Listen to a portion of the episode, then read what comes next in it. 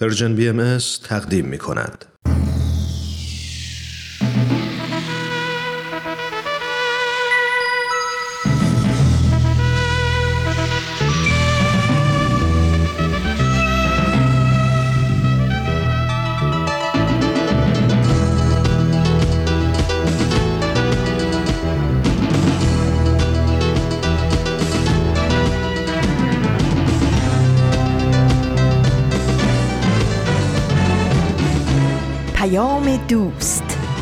برنامه ای برای تفاهم و پیوند دلها.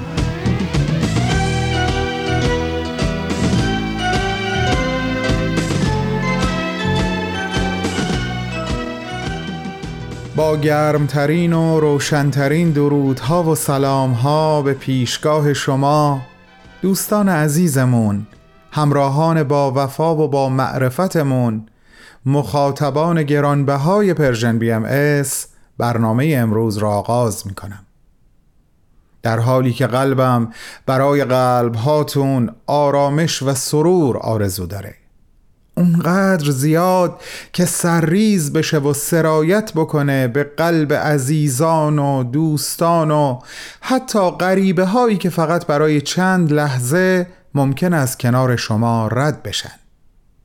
سلام. شنبه روز شما بخیر.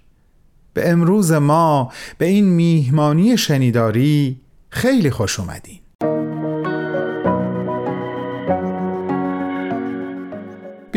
و بهمن از سال 1401 خورشیدی و هجدهمین روز از فوریه سال 2023 میلادی رو سپری می کنیم دوستان.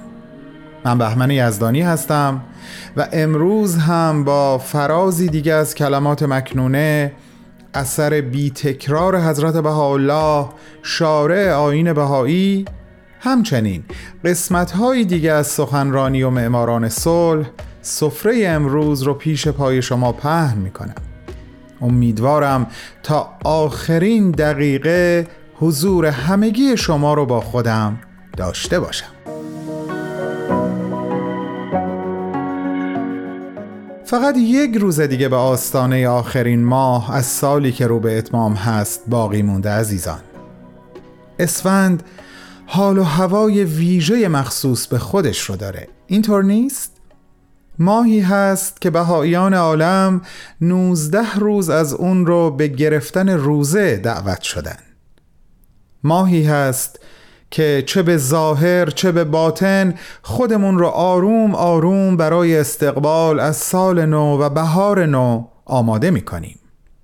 حتی ایرانیانی که مثل من در نیمکره جنوبی زندگی می‌کنن و اول فروردینشون با پاییز سرزمینی که در اون ساکن هستن همراه هست باز هم در قلب و جان و وجدانشون به بهاری که ایران عزیزمون رو در بر می‌گیره خوش آمد میگن و مقدمش رو گرامی میدارن.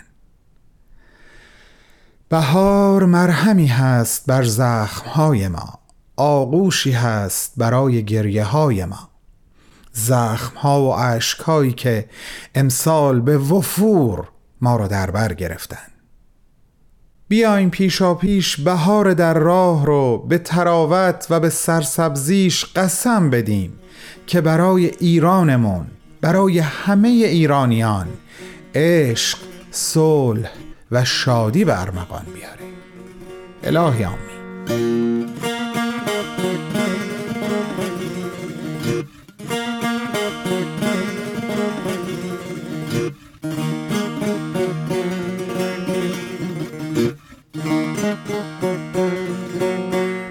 بریم به اتفاق. فرازی دیگه از کلمات مکنونه رو گوش کنیم که به قول قدیمی ها از هرچه بگذریم سخن دوست خوشتر است.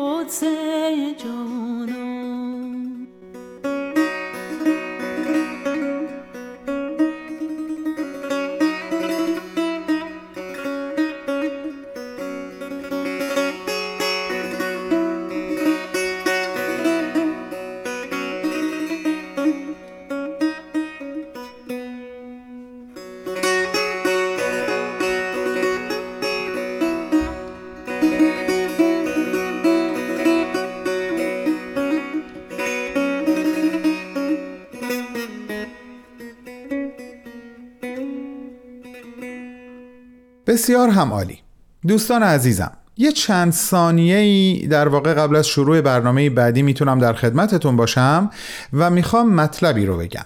اون هم این هست که شماره واتساپ ما تغییر کرده. می‌خوام شماره جدید رو به اطلاعتون برسونم. اما خب در کنارش شماره مستقیم خودمون رو هم بهتون یادآوری می‌کنم. منتها این یکی تغییر نکرده. همون قبلیه. شماره مستقیم ما کماکان عبارت هست از صفر صفر یک هفت صد و سه شش صد و هفتاد و یک هشتاد و هشت هشتاد و هشت. و شماره جدید واتسپمون صفر صفر یک هشت صد و چهل و هفت چهار چهارصد و بیست و پنج هفتاد و نه نود و هشت. خب به نظر می‌رسه هنوز یک کمی وقت دارم. پس اجازه می‌خوام امکان فراهم شده در صفحه تلگرام خودمون رو هم یادآوری کنم. شاید خاطرتون باشه قبلا هم گفتم که در صفحه تلگرام Persian BMS اون بالا یعنی جایی که مطلبی رو اصطلاحا pin می‌کنن اگه یک بار روش کلیک کنین لیستی از برنامه های شنیداری ما روی صفحه ظاهر میشه. حالا روی اسم هر برنامه‌ای که مد نظرتون هست اگه کلیک کنین اپیزودهای کامل اون برنامه رو در اختیار خواهید داشت. حالا دوباره برین همون بالای صفحه کلیک کنین. این بار همین اتفاق در رابطه با برنامه های دیداری ما رخ میده. این امکان در حال پیشرفته. اگه برنامه دلخواهتون رو پیدا نکردین ناامید نشین. همکارای من برای تکمیل این لیست دارن سخت تلاش می‌کنن. خب این مطالب رو یادآوری کردم و رسیدیم به زمان پخش برنامه سخنرانی. ازتون دعوت می‌کنم منو در اجرا و همچنین شنیدن این برنامه همراهی کنید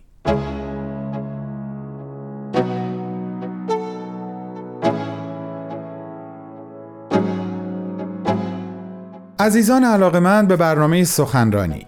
این هفته در خدمتتون هستیم با دومین و آخرین بخش از گزیده صحبت‌های آقای دکتر سیروس علایی. آقای دکتر علایی دکترای مهندسی مکانیک دارن و نویسنده هستند ایشون در سی و دومین کنفرانس انجمن دوستداران فرهنگ ایرانی در سپتامبر 2022 یعنی سال گذشته سخنرانی داشتند تحت عنوان یادی از شادروان دکتر شاپور راسخ. با هم گوش می‌کنیم.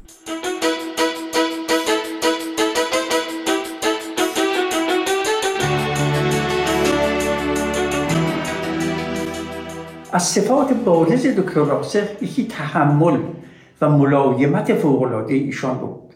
او مدیریت محکم را با فروتنی و احترام به حقوق افراد توأم کرده بود و خیر همه را می‌خواست. نتیجه اون محبوبیتی بود که نزد کارمندان و دانشجویان و عموم نفوسی که با ایشان سر و کار داشتند به دست آورد. به فعالیت های شغلی ایشان در یونسکو در پیش اشاره شد. ایشان از 1980 تا 2005 به عنوان مشاور یونسکو در دو بخش اون سازمان یکی مؤسسه برنامه ریزی تربیتی و دیگری دفتر بین المللی تعلیم و تربیت خدمت کرد.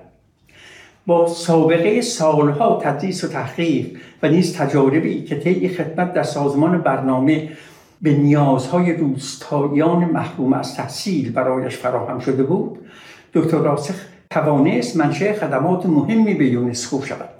نتیجه مطالعات ایشان در اون دوران در چند کتاب جمع آوری شده و در مجموعه انتشارات یونسکو به زبانهای انگلیسی و فرانسه انتشار یافته است. عنوانهای این کتاب ها عبارتن از تعلیم و تربیت و تربیت در جهان و تربیت برای صلح. این عناوین خود گویای وسعت آگاهی و دانش دکتر راسخ در زمینه های مورد نظر خدمت می خدمات عملی و فرهنگی دکتر راسخ در این دوره 43 ساله بسیار گسترده و قابل ملاحظه است. وی در سال 1984 تا 88 در محفل روحانی ملی سوئیس و متعاقب آن از 1988 تا 2000 در سمت مشاور قاره اروپا خدمت کرد. دکتر راسخ در همان اوان مراجعت به ژنو به این نکته توجه کرده بود که جمع قابل ملاحظه ای از ایرانیان غیر بهایی بر اثر انقلاب اسلامی از ایران خارج و در اروپا ساکن شدهاند و اینکه بیشتر این نفوس اطلاع درستی از امر بهایی ندارند و بر این باورند که بهاییان جامعه مخفی و بسته و نفوس غیر بهایی را در اجتماعات خود نمیپذیرند. و به ادب و هنر ایران علاقمند نیستند برای رفع این سوء تفاهم و نیز برای شکوفایی فرهنگ غنی ایران در میان مهاجران ایرانی بهایی در اروپا دکتر راسخ و همکاران کنفرانس های سالانه ادب و هنر ایران را ابتدا در لندک و سپس در لندن تشکیل دادند. شرکت در این کنفرانس ها برای عموم از بهایی و غیر بهایی آزاد بود. جو و محیط این اجتماعات دوستانه و فرهنگی و امیدوار کننده بود. فرهنگ و هنر ایران موضوع اصلی سخنرانی ها بود. از استادان و ناطقین غیر بهایی نیز برای سخنرانی ها دعوت می شد تعداد شرکت کنندگان در لندن گاه به 800 می رسید در نتیجه بسیاری از غیر بهاییان آزاد فکر ایرانی امر و جامعه بهایی را به درستی شناختند. دکتر شاپور راسخ تقریبا در تمام این جلسات سخنرانی های متنوع و ارزنده ارائه می کرد که نوارهای صوتی اون موجود است. افزونه بر این یادداشتهایی از عموم سخنرانی ها بر می داشت و در خاتمه هر کنفرانس خلاصه آنها را با بیان شیوا بازگو می نمود که موجب اعجاب شنوندگان بود. ایشان در کنفرانس های سالانه شیکاگو و تامباخ و عرفان در اکوتوی ایتالیا و دیگر اجتماعات سالانه امری نیز به ایراد سخنرانی پرداخته است. در مورد پیام بهایی که ایشان تأسیس کرد و سرپرستی کرد.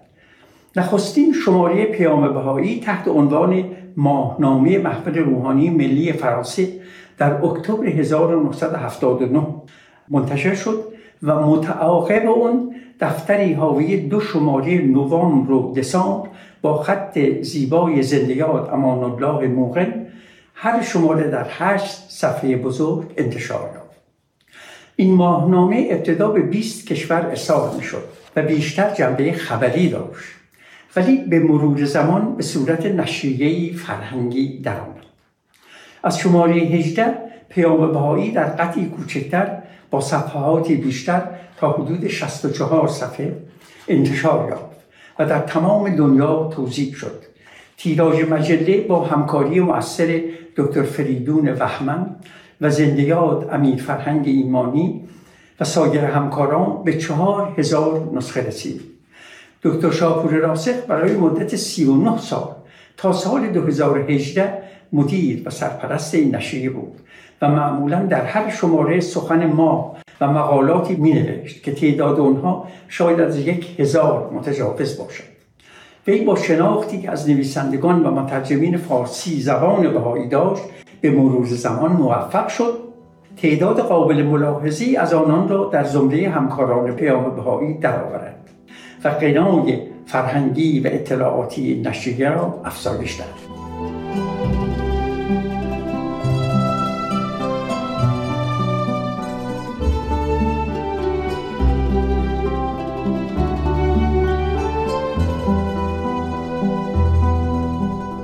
دوستان گرامی شما شنونده گزیده ای از صحبت‌های آقای دکتر سیروس علایی هستین که تحت عنوان یادی از شادروان دکتر شاپور راسخ در سی و دومین کنفرانس انجمن دوستداران فرهنگ ایرانی در سپتامبر 2022 میلادی ایراد کردند.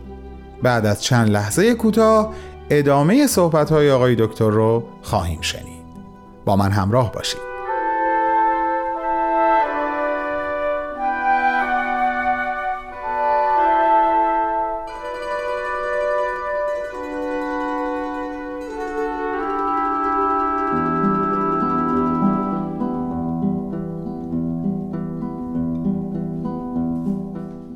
راسخ مصاحبه های متعددی با پژوهندگان و تاریخ نویسان غیر بهایی انجام داده است.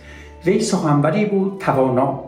بیانات شیوا و رسای ایشان لحنی آهنگین و دلچسب داشت. واجه های قدیمی و مرده را به کار نمی برد و از واجه های نوساخته غیر معمول نیز اجتناب می کرد بیطرفی و نرمی و محبت در کلامش موج می‌زد. سخنش زیبا و موقر بود. معنی را فدای لفظ نمی ساخت. سخنرانی های ایشان در مجامع عمومی بسیار است. جمع زیادی از بزرگان فرهنگ و ادب ایران کار و آثار ایشان را ستودهاند از جمله آقای دکتر عباس میلانی که در پیش ذکر شد. دیگر دکتر حسین لاجوردی مؤسس و مدیر انجمن پژوهشگران ایران در پاریس. که در نامی در روز درگذشت دکتر راسخ یعنی هفتم دسامبر 2021 برای بنده نوشت از جمله می نویسد دکتر شاپور راسخ از بنیانگذاران جامعه شناسی در ایران است که من یعنی آقای دکتر لاجوردی که من و بسیاری مانند مرا که از دانشجویانش بودیم با درگذشتش پناه گذاشت دکتر شاپور راسخ انسانی ارزشمند و با اخلاق استادی نمونه و جامعه شناسی بود که در دوران آغازین شناخت مسائل اجتماعی در ایران در این راه گام برداشت. به بعضی از آثار قلمی دکتر راسخ در دانشگاه تهران و در سازمان یونسکو در پیش اشاره شد. افسونه بر آنها می‌توان از جمله کتابهای فارسی زیر را نام برد. یکی آین بهایی این کتاب آین بهایی من به شما نشون میدم. اینجا عنوانش هست آین بهایی یک نهزت سیاسی نیست. نشر محفل روحانی ملی بهاییان آلمان دیگر تعلیم و تربیت در جهان امروز انتشارات خارزمی در تهران. دیگر سرود رهگذر که مجموعه اشعار ایشان هست. انتشارات نحل در اسپانیا. دیگر امیدها و نویدها. این امیدها و نویدها مجموعه ای از نوتهای ایشان در معرفی امر هست. اون هم از انتشارات نهل. برای کسب اطلاعات بیشتری از زندگی و کار دکتر راسخ چون من ناچارم مختصر کنم فرصتم بیشتر از این نیست توصیه می شود به مقاله بنده در پیام بهایی شماره 506 و یادنامه دکتر راسخ که در دست انتشار است مراجعه فرمایید. کتاب سرود رهگذر در متجاوز از 300 صفحه مجموعه اشعار ایشان است. به گفته دکتر فریدون وحمن کتاب سرود رهگذر باستاب شخصیت و افکار دکتر راسخ است. در این مجموعه با شاعری روبرو هستیم که عاشق زیبایی های طبیعت است. از کوه های اطراف گاجره و چنارهای تهران گرفته تا گلهای مونترو و زیبایی های دریاچه لومان و گلکاری پارک های ژنو. شعر گفتن نیاز به زمان نداره. فی الحقیقه وقتی احساسی در شما قوت می‌گیره به طوری که همه ذهن شما رو به خود مشغول میداره ناچار نیازمند این هستید که این احساس قوی رو به یه نحوی بیرون افکنی بکنید یعنی با دیگران در میان بگذارید. و در حقیقت دیگران رو هم در این شور و جذبه مشارکت بدهید این است که باید بگویم در لحظات زندگی که احساسی قوی در مقابل زیبایی طبیعت یا در مقابل خوبی انسان ها در من پیدا شده کوشش کردم که اون رو به زبان شعر بیان کنم.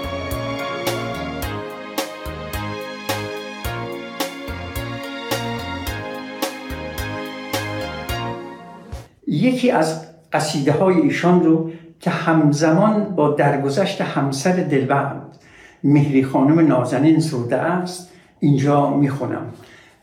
این همون روزی است که همسرش در میگذرد. ای نام تو مونس روانم بیاد تو نیست زنده جانم. ای مهری مهر پرور من سرمایه عمر و یاور من. جز مهر تو نیست در سرشتم. در پای تو بسته سرنوشتم ای محور زندگانی من ای هستی جاودانی من. معشوق منی تو یار دیرین محبوب منی تو جان شیرین. گر هستی این جهان بهشت است روزی که تو نیستی چه زشت است. ای کاش که سایه تو همسر میماند مرا همیشه بر سر. ای کاش به ملک آشنایی هرگز نزدیدم از جدایی. ای کاش زمان مهربان بود دوران وسال جاودان بود. افسوس که هرچه هست فانیست تقدیر من و تو هم جزی نیست. باشد که در اون جهان برتر بازت گیرم چهاله در بر چون ذره که گر به مهر پیوست نتوان دگرش به زور بکسر است مانند دو مرغ آسمانی آسوده ز رنج این جهانی زی گلشن قدس راه جوییم در رحمت حق پناه جوییم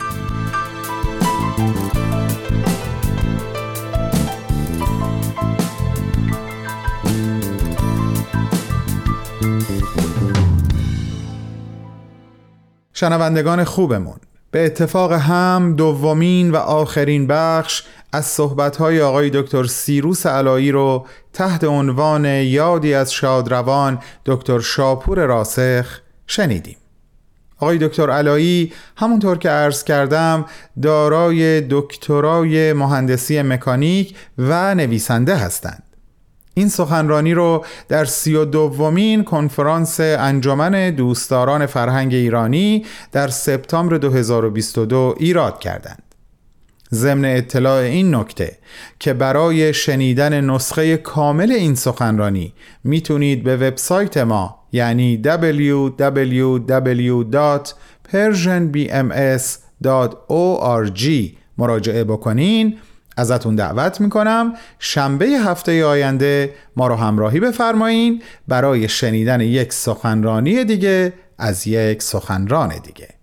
با بهترین آرزوها برای همگی شما. راه رویام و چه زود دستید من یلدام شب دور از خورشید. باز پاییز شد و با چرخید و هوس چو گیاهی مرموز روید او روید و درخت. از این همه درد چو نگاهم خشکید. تا دیروز قدمی بردار من رو باز به شروعش بگذار. تو زیبایی و بیپروایی و من که از این دلتنگی بیمار با من حوصله کن. در این شب کور تو همیشه دل یار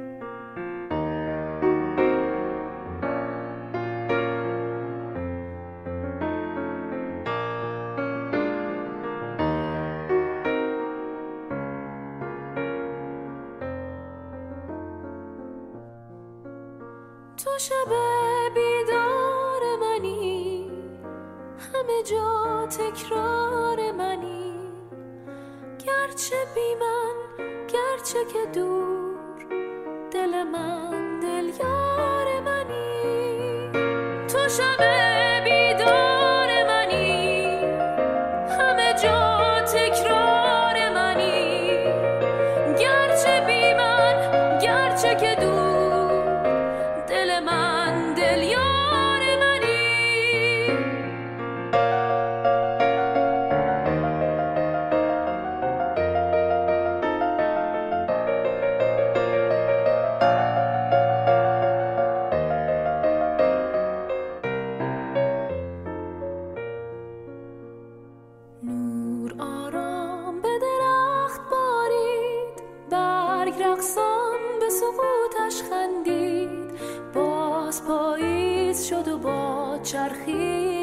هوس چو گیاهی مرموز روید او روید و درخت.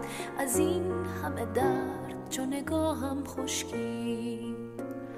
ماه پنهانه و راه دشوار من در حال غروبم این بار. باش در خوابم و در بیدارم و من رو در این تنهایی نگذار. با کن در این شب کور تو همیشه دل یار تو شب بیدار منی همه جا تکرار منی. گرچه بی من گرچه که دور دل من دل یار منی. تو بگو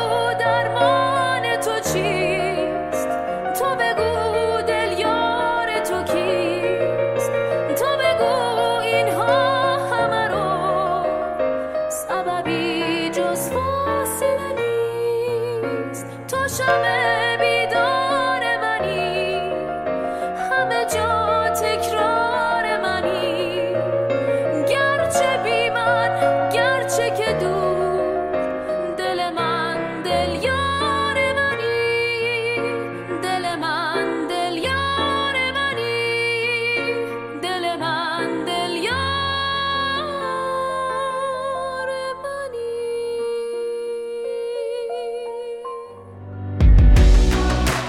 شما هم دغدغه تغییر جامعه رو دارید؟ شما مثل ما فکر می‌کنین میشه جهان و اتفاقاتش رو جور دیگه ای دید؟ دلتون می‌خواد هر از گاهی یه نفر یه موسیقی خوب، یه فیلم عالی یا یه کتاب فوق‌العاده رو بهتون معرفی کنه؟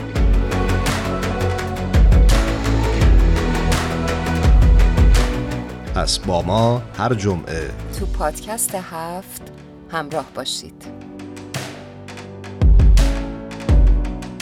پادکست هفت جمعه ها در رسانه Persian BM.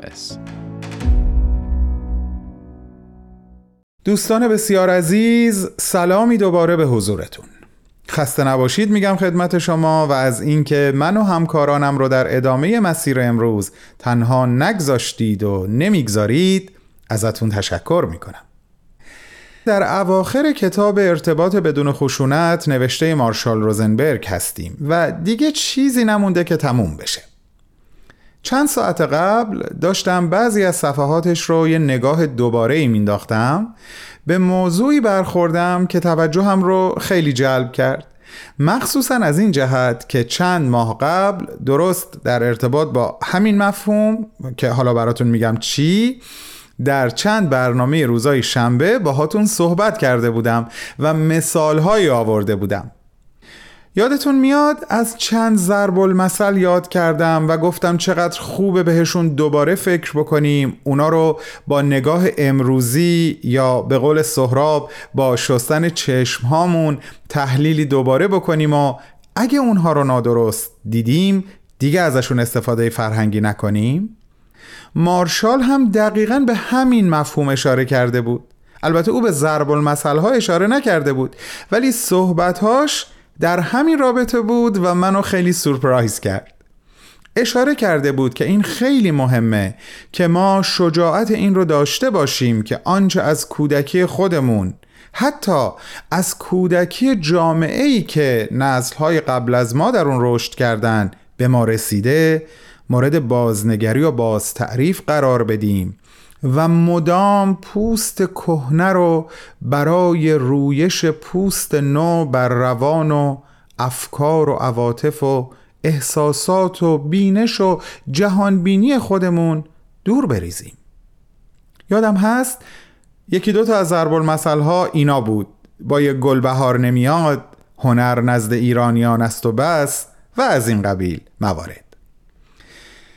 خیلی خوشحال میشم اگه این یادآوری حرفهایی رو به یاد شما آورد یا مطلبی رو دوست دارین بهش اضافه بکنین حتما لطفا به صفحات Persian BMS در SoundCloud، پادکست، تلگرام یا اینستاگرام یا فیسبوک سر بزنین و برامون نظراتتون رو بنویسین. نه فقط در این رابطه بلکه در ارتباط با همه برنامه هایی که صادقانه و صمیمانه براتون تهیه و اونها رو تقدیمتون می‌کنیم. باور کنین این ارتباط هر چقدر که دو جانبه تر باشه قطعا به حال دلهامون خوبتر و مفیدتره. زنده باد. پیشا پیش از حضور فعالتون در صفحاتمون تشکر و دعوتتون می‌کنم تا به یک قسمت دیگه از برنامه معماران صلح گوش کنید. منتها فراموش نکنید که به دلیل بازپخش بودن این برنامه گاهی ممکنه به مواردی یا تاریخهای اشاره بشه که با امروزی که دارید بهش گوش می‌کنین همخانی نداشته باشه. دیگه سخن کوتاه. بفرمایید خواهش می‌کنم.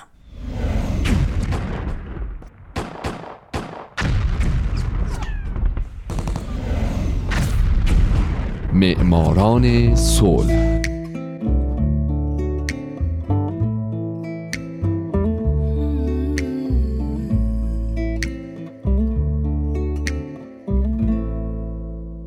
اینجا رادیو پیام دوسته و شما در همین لحظه دارید قسمت دیگری از مجموعه معماران صلح رو از رادیو پیام دوست میشنوید.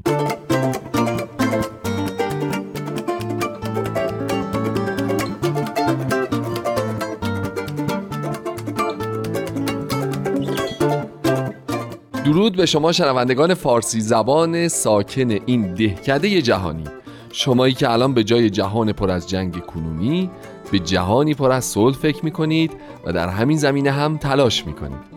درست مثل سوژه های برنامه ما مثل زنان و مردان و شرکت ها و مؤسسات دولتی و غیر دولتی که برای رسیدن به صلح قدمی بلند برداشتن و باعث شدن ما الان در دنیای امتری زندگی کنیم. من هومن عبدی هستم. ازتون خواهش می‌کنم به جدیدترین برنامه معماران صلح گوش بدید.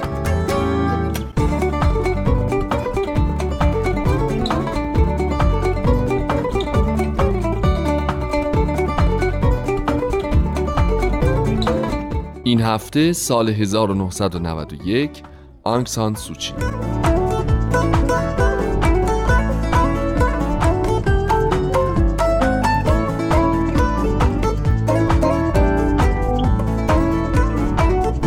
دیگه هرچی به سالهای اخیر نزدیک میشیم کسایی که جایزه صلح نوبل رو گرفتن رو بیشتر می‌شناسیم. بنابراین بعید می‌دونم شما خانم آنگسان سوچی رو نشناسید. او در 19 ژوئن سال 1945 در برمه که البته الان بهش میگن میانمار متولد شده او فعال سیاسی، مدافع حقوق بشر از مخالفان حکومت نظامی برمه و رئیس هیئت مدیره اتحادیه ملی دموکراسی در این کشور بوده که سالای زیادی از عمرش رو در حبس خونگی به سر برده. خانم سوچی علاوه بر دریافت جایزه نوبل صلح چند جایزه دیگه هم برده از جمله جایزه ساخاروف در سال 1990 جایزه جواهر لعل نهرو در سال 1992 جایزه سیمون بولیوار سال 2007 از دولت ونزوئلا مدال کنگره ایالات متحده در سال 2012 به اضافه چند جایزه دیگه و البته دریافت شهروندی کشورهای مختلف مثل کانادا. آنگ سوچی در سال 2014 از طرف مجله فوربس در لیست 61 زن قدرتمند جهان قرار گرفت.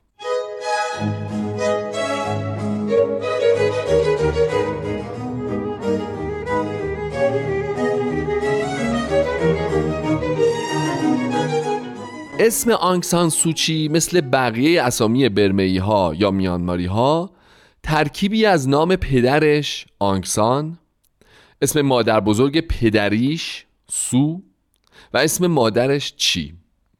بنابراین سرهم میشه آنگ سان سوچی او در شهر رانگون متولد شد. میانماری ها به او داو آنگ سان سوچی میگن. داو یعنی خاله که معادل لقب مادام یا بانو در میانمار. اونا خانمای مورد احترام جامعه رو اینجوری خطاب می‌کنن. پدر آنگ از بنیانگذاران ارتش نوین میانمار و از مذاکره کنندگان استقلال این کشور از انگلیس در سال 1947 بوده که در همون سال هم به دست رقباش کشته میشه. آنگ سانگ دو تا برادر داشته که یکیشون رو در 8 سالگی از دست میده و اون یکی هم با آمریکا مهاجرت می‌کنه. مادر آنگسان هم به عنوان چهره سیاسی حضوری فعال در میانمار داشته و سفیر این کشور بوده در هند و نپال و این فرصتی رو فراهم آورده که آنگسان در سال 1964 به تحصیل علوم سیاسی در دهلی بپردازه.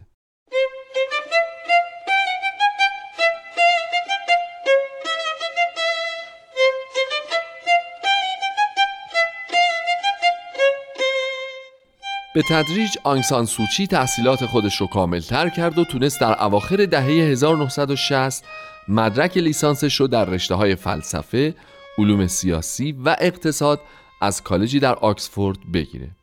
او همزمان مجبور بود برای تأمین مخارج خودش مطالبی برای دکتر مایکل اریس محقق فرهنگ تبت بنویسه که این ارتباط نهایتا منجر شد که این دو در سال 1972 با هم ازدواج کنند که نتیجه این ازدواج دو پسره آنگسان بعد از ازدواج هم به درس خوندنش ادامه داد تا اینکه در سال 1985 دکترای خودش رو از دانشکده مطالعات مشرق زمین و آفریقا از دانشگاه لندن دریافت کرد.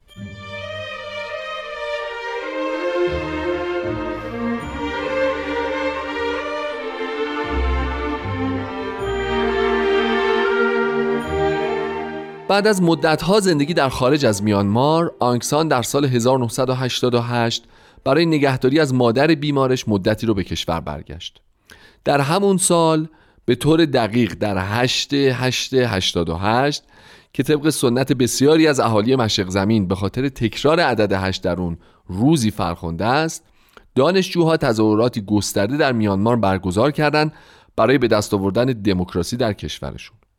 این تظاهرات با مخالفت شورای نظامی حاکم که از سال 1962 قدرت رو بر عهده داشت روبرو شد و اونا خشونتی توجیه ناپذیر رو اعمال کردند که باعث کشتار گسترده مردم شد.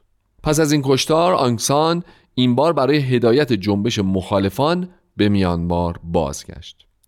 او در 26 اوت خطاب به نیم میلیون نفر که در مقابل معبد شوداگون در پایتخت تجمع کرده بودند سخنرانی و خواهان دولتی دموکرات شد. شعار اتحاد نظم عشق او که ریشه در اعتقاد ژرف سوچی به آین بودا بود به زودی تمام میانمار رو فرا گرفت. این اقدامات سوچی باعث واکنش متقابل دولت شد. اونا سوچی رو به حبس خونگی محکوم و شرط خلاصیش رو خروجش از کشور اعلام کردند.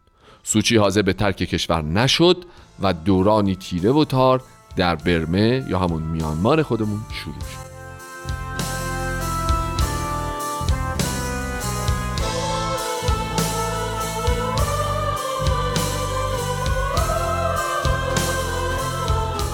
حتی در حبس خونگی هم خانم آنگسان سوچی برنده جایزه نوبل صلح سال 1991 دست از فعالیت بر نداشت و اقدامات او و علاقمندان به او باعث شد شورای نظامی در سال 1990 در برابر فشارهای سیاسی اجازه انتخابات ملی رو صادر بکنه.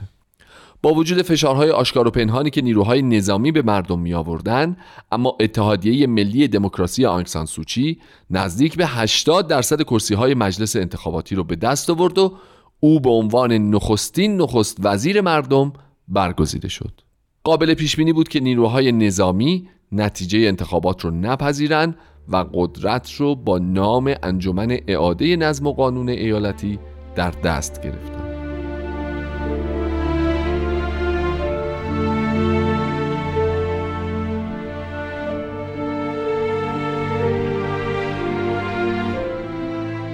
مجموعه اقدامات خانم سوچی باعث توجه کمیته نوبل به او شد و در نتیجه این کمیته او را برنده جایزه نوبل صلح سال 1991 اعلام کرد. اما از اونجایی که خانم سوچی اجازه خروج از کشور رو نداشت به ناچار دو فرزندش به نیابت از او جایزه رو دریافت کردند کمیته نوبل هم در بیانیه‌ای دلایل اهدای جایزه نوبل صلح به خانم سوچی رو برشمرد.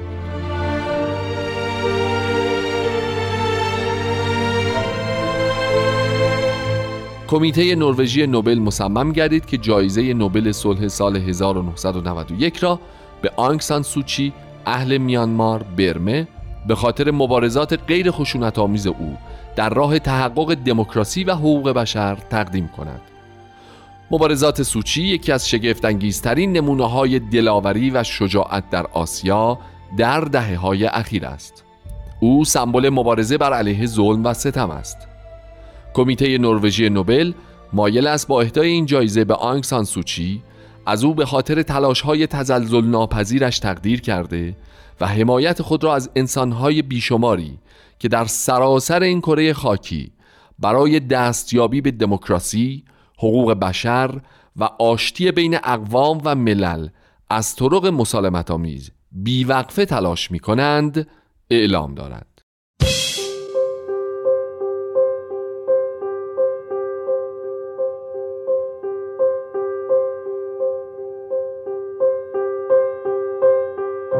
آنگسان دو دهه بعد یعنی در جوان 2013 تونست سخنرانی دریافت جایزه خودش رو در تالار شهر اسلو ایراد کنه که من هفته بعد بهش می‌پردازم. اما در زمان دریافت جایزه الکس پسر آنگسان این جایزه رو به تمامی مردم برمه یا میامار تقدیم کرد و گفت این جایزه مال اونهاست و پیروزی نهایی در پیکاری دراز مدت صلح آزادی و دموکراسی رو به برمه باز خواهد گردوند. خانم سوچی جایزه یک میلیون و هزار دلاری نوبل رو برای تأسیس یک مرکز بهداشت و آموزش برای مردمش صرف کرد. اما جالبه بدونید که در ژانویه 2007 از سوی مطبوعات به فرار از مالیات بابت صرف مبلغ جایزه نوبل در خارج از کشور متهم شد. اتهامی که کاسه صبر شورای امنیت سازمان ملل رو لبریز کرد و این شورا برمه رو به عنوان تهدیدی برای امنیت بین المللی محکوم کرد که خب چون چین ارتباط محکمی با سردمداران برمه ای داشت این مصوب نافرجام بود.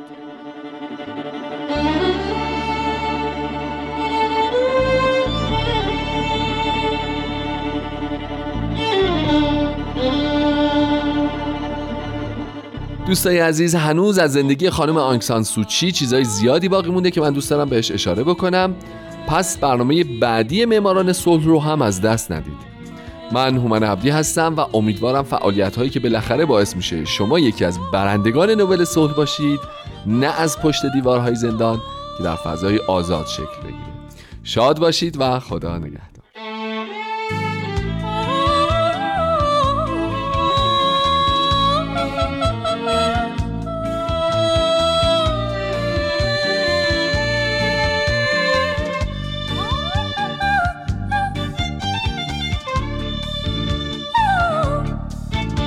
ای دست و آخر گل و یاران در انتظار ساقی به روی شاه ببین ماه و می بیار.